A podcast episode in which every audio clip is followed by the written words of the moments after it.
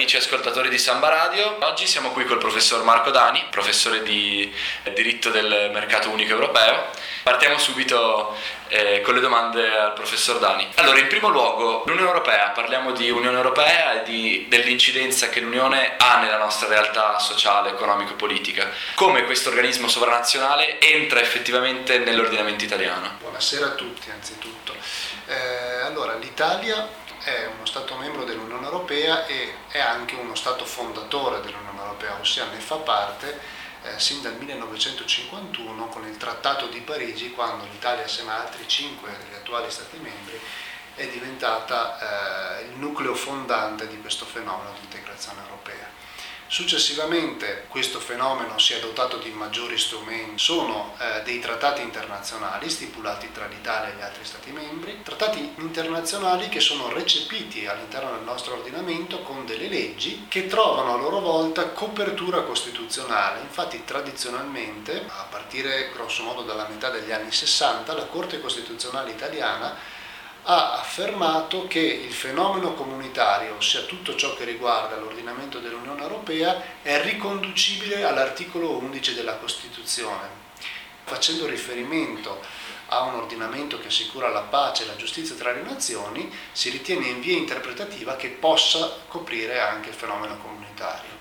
Quindi l'Unione Europea oggi è una realtà che effettivamente incide nell'ordinamento italiano, come ha detto anche lei? Assolutamente sì, tanto che eh, vi è accordo tra la Corte Costituzionale italiana e la Corte di Giustizia dell'Unione Europea che il diritto dell'Unione Europea in linea di principio prevalga su ogni norma di diritto interno, potenzialmente anche rispetto a norme della Costituzione. Quindi questo ci fa capire quanto queste norme si impongano all'interno dell'ordinamento e, ta- e, quanto queste norme possono essere invocate in qualsiasi giudizio o di fronte a qualsiasi pubblica amministrazione dai cittadini in quanto sono norme, ci dice sempre la Corte di Giustizia, che attribuiscono diritti e doveri direttamente in capo ai cittadini.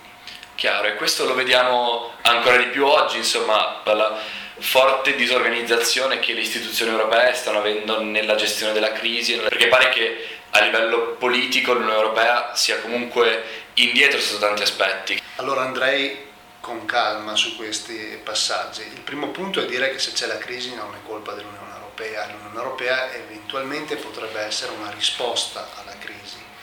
In secondo luogo bisogna dire che l'Unione Europea nella sua storia non è mai stato un attore istituzionale che è riuscito ad anticipare i tempi, anzi per, per un lunghissimo periodo di tempo l'Unione Europea è stata qualificata come un attore istituzionale che non riusciva a, ad adottare le politiche che ci si aspettava adottasse, quindi è stato sempre lento. Il fenomeno oggi si amplifica semplicemente perché c'è una realtà che corre e, e che richiede risposte adeguate. Non di meno l'Unione Europea sta reagendo alla crisi dal 2008 almeno quando ha iniziato con una pluralità di iniziative che hanno riguardato un po' tutte le sue politiche. Negli ultimi anni c'è stata un'escalation che sta portando eh, l'Unione Europea addirittura a considerare quanto aveva eh, sempre pensato di non voler fare, cioè di rivedere il Trattato di Lisbona. Si pensava con il 2009 quando era entrato in, in vigore che per anni e anni non ci avremmo rimesso le mani e invece perfida attualità ci impone, pare, questo nuovo processo di revisione dei trattati. Comunque l'Unione Europea sconta anche oggi un eh, problema, nel senso che le scelte spesso storicamente sono state fatte in tema di diritti economici in qualche modo e solo negli ultimi tempi si è cominciato a parlare di diritti effettivamente in capo ai cittadini, diritti sociali e ehm, potrebbe essere un problema questo modo di nascere dell'Unione Europea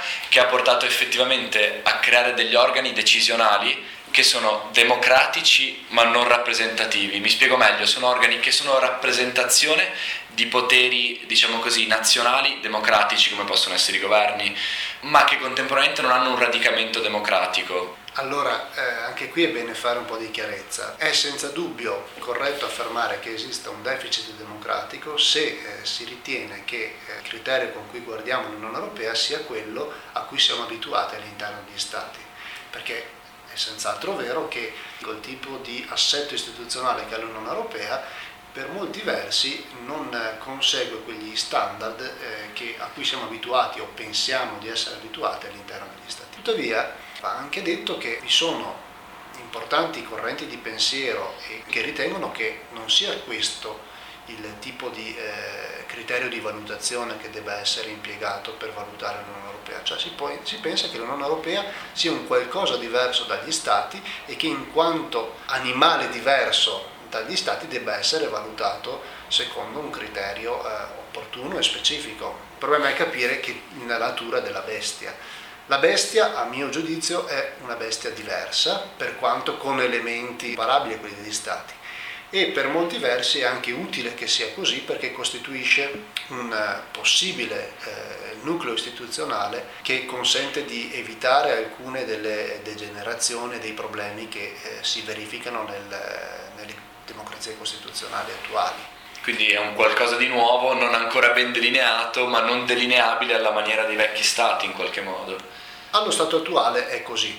Dopodiché eh, non c'è dubbio che l'attualità potrebbe far sì eh, che eh, o questa, questa, mostruosa impalcatura venga meno, si dissolva o trovi delle differenziate soluzioni istituzionali o anche che ci sia una tale escalation che si verifichi quello che molti hanno sognato, cioè un approdo agli Stati Uniti d'Europa. Allo stato attuale mi sembra tutt'altro che eh, concreta questa ipotesi, anzi mi pare si vada verso un'altra direzione che è quella di un'Europa sempre più confederale invece che federale.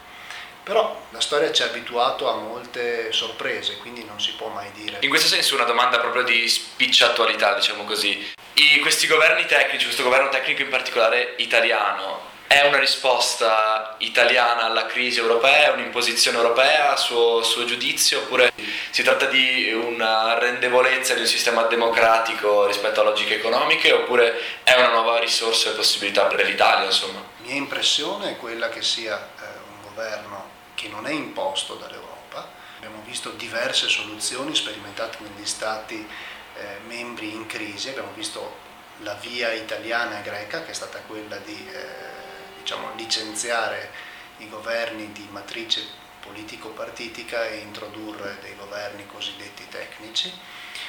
Ma c'è stata anche la soluzione spagnola. La soluzione spagnola ha visto l'attuale primo ministro Zapatero dimettersi e fissare nuove elezioni, nuove elezioni che sono state vinte dal Partito Popolare, il Partito Popolare che formerà il proprio governo e inizierà ad operare.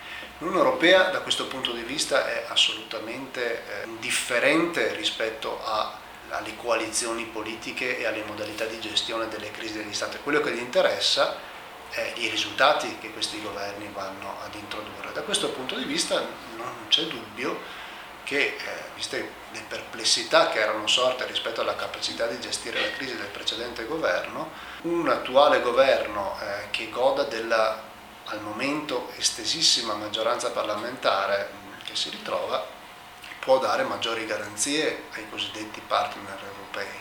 Però ecco, ci terrei a precisare che l'Unione Europea da questo punto di vista non, non eh, si inserisce nella politica nazionale eh, dettando coalizioni o soluzioni per le crisi di governo. Semmai questa è stata una crisi che è stata gestita man- con forte spirito europeistico da parte del nostro Presidente della Repubblica che ha ritenuto a fronte di un impasse parlamentare eh, di chiedere a un personaggio di, con, gra- con, grandi credenziali europee eh, di svolgere questo ruolo.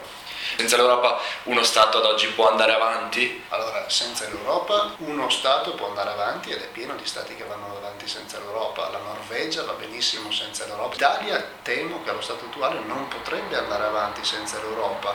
Eh, per una pluralità di ragioni che certo è che essere all'interno del mercato unico europeo da un lato e di un assetto istituzionale quello civile dell'Unione Europea, può essere una importante garanzia, però appunto staremo a vedere perché eh, tutto dipende anche dal tipo di politica non solo che l'Italia riesce a mettere in campo, ma soprattutto che l'Europa riesce a mettere in campo. Grazie mille professor Dani, la ringraziamo infinitamente per questa intervista e continuate ad ascoltarci su Samba Radio, grazie.